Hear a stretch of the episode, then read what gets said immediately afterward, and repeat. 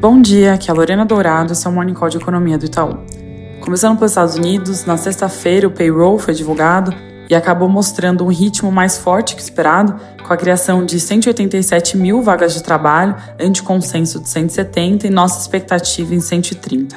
A taxa de desemprego subiu de forma expressiva, de 3,5% para 3,8%, mas pelo motivo bom, que é o aumento da taxa de participação, ou seja, mais gente regressando ao mercado de trabalho, com o número se aproximando mais do nível pré-pandemia.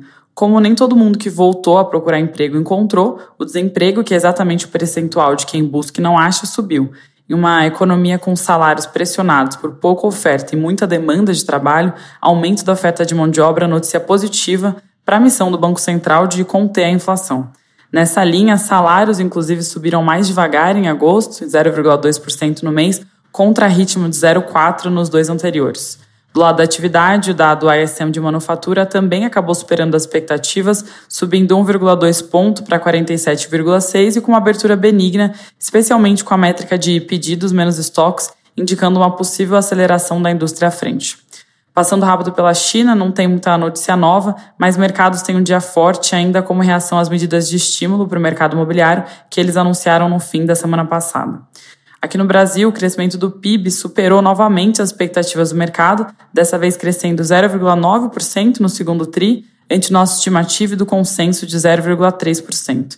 Em termos anuais, é um PIB rodando acima de 3, mais especificamente em 3,4. O resultado foi fruto de uma combinação de boas notícias.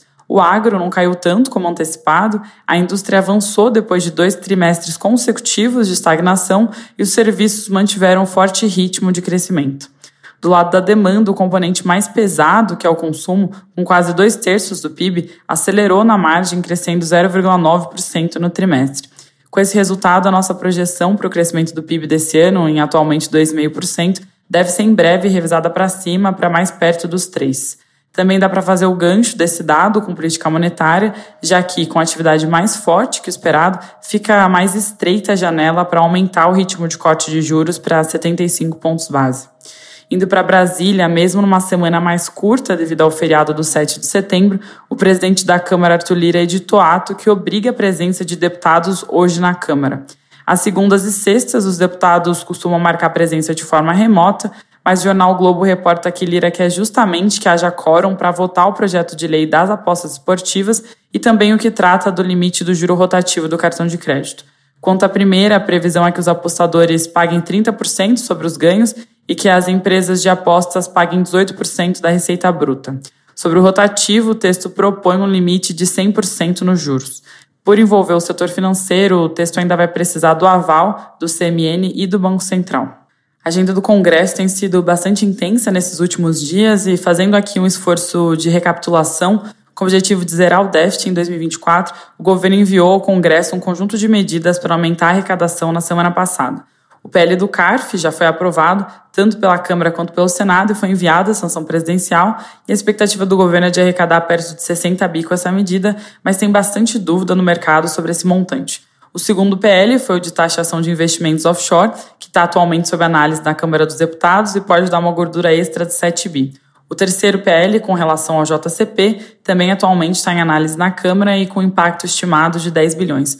Por fim, do lado das MPs, teve a dos fundos exclusivos, cuja estimativa de arrecadação do governo é de 13 bi, e a que regulamenta a isenção tributária para créditos fiscais na base de cálculo do IRPJ e CSLL. Ambas aguardam instalação de comissão mista e o governo estima que gerem 13 e 35 bi de receitas no ano que vem, respectivamente.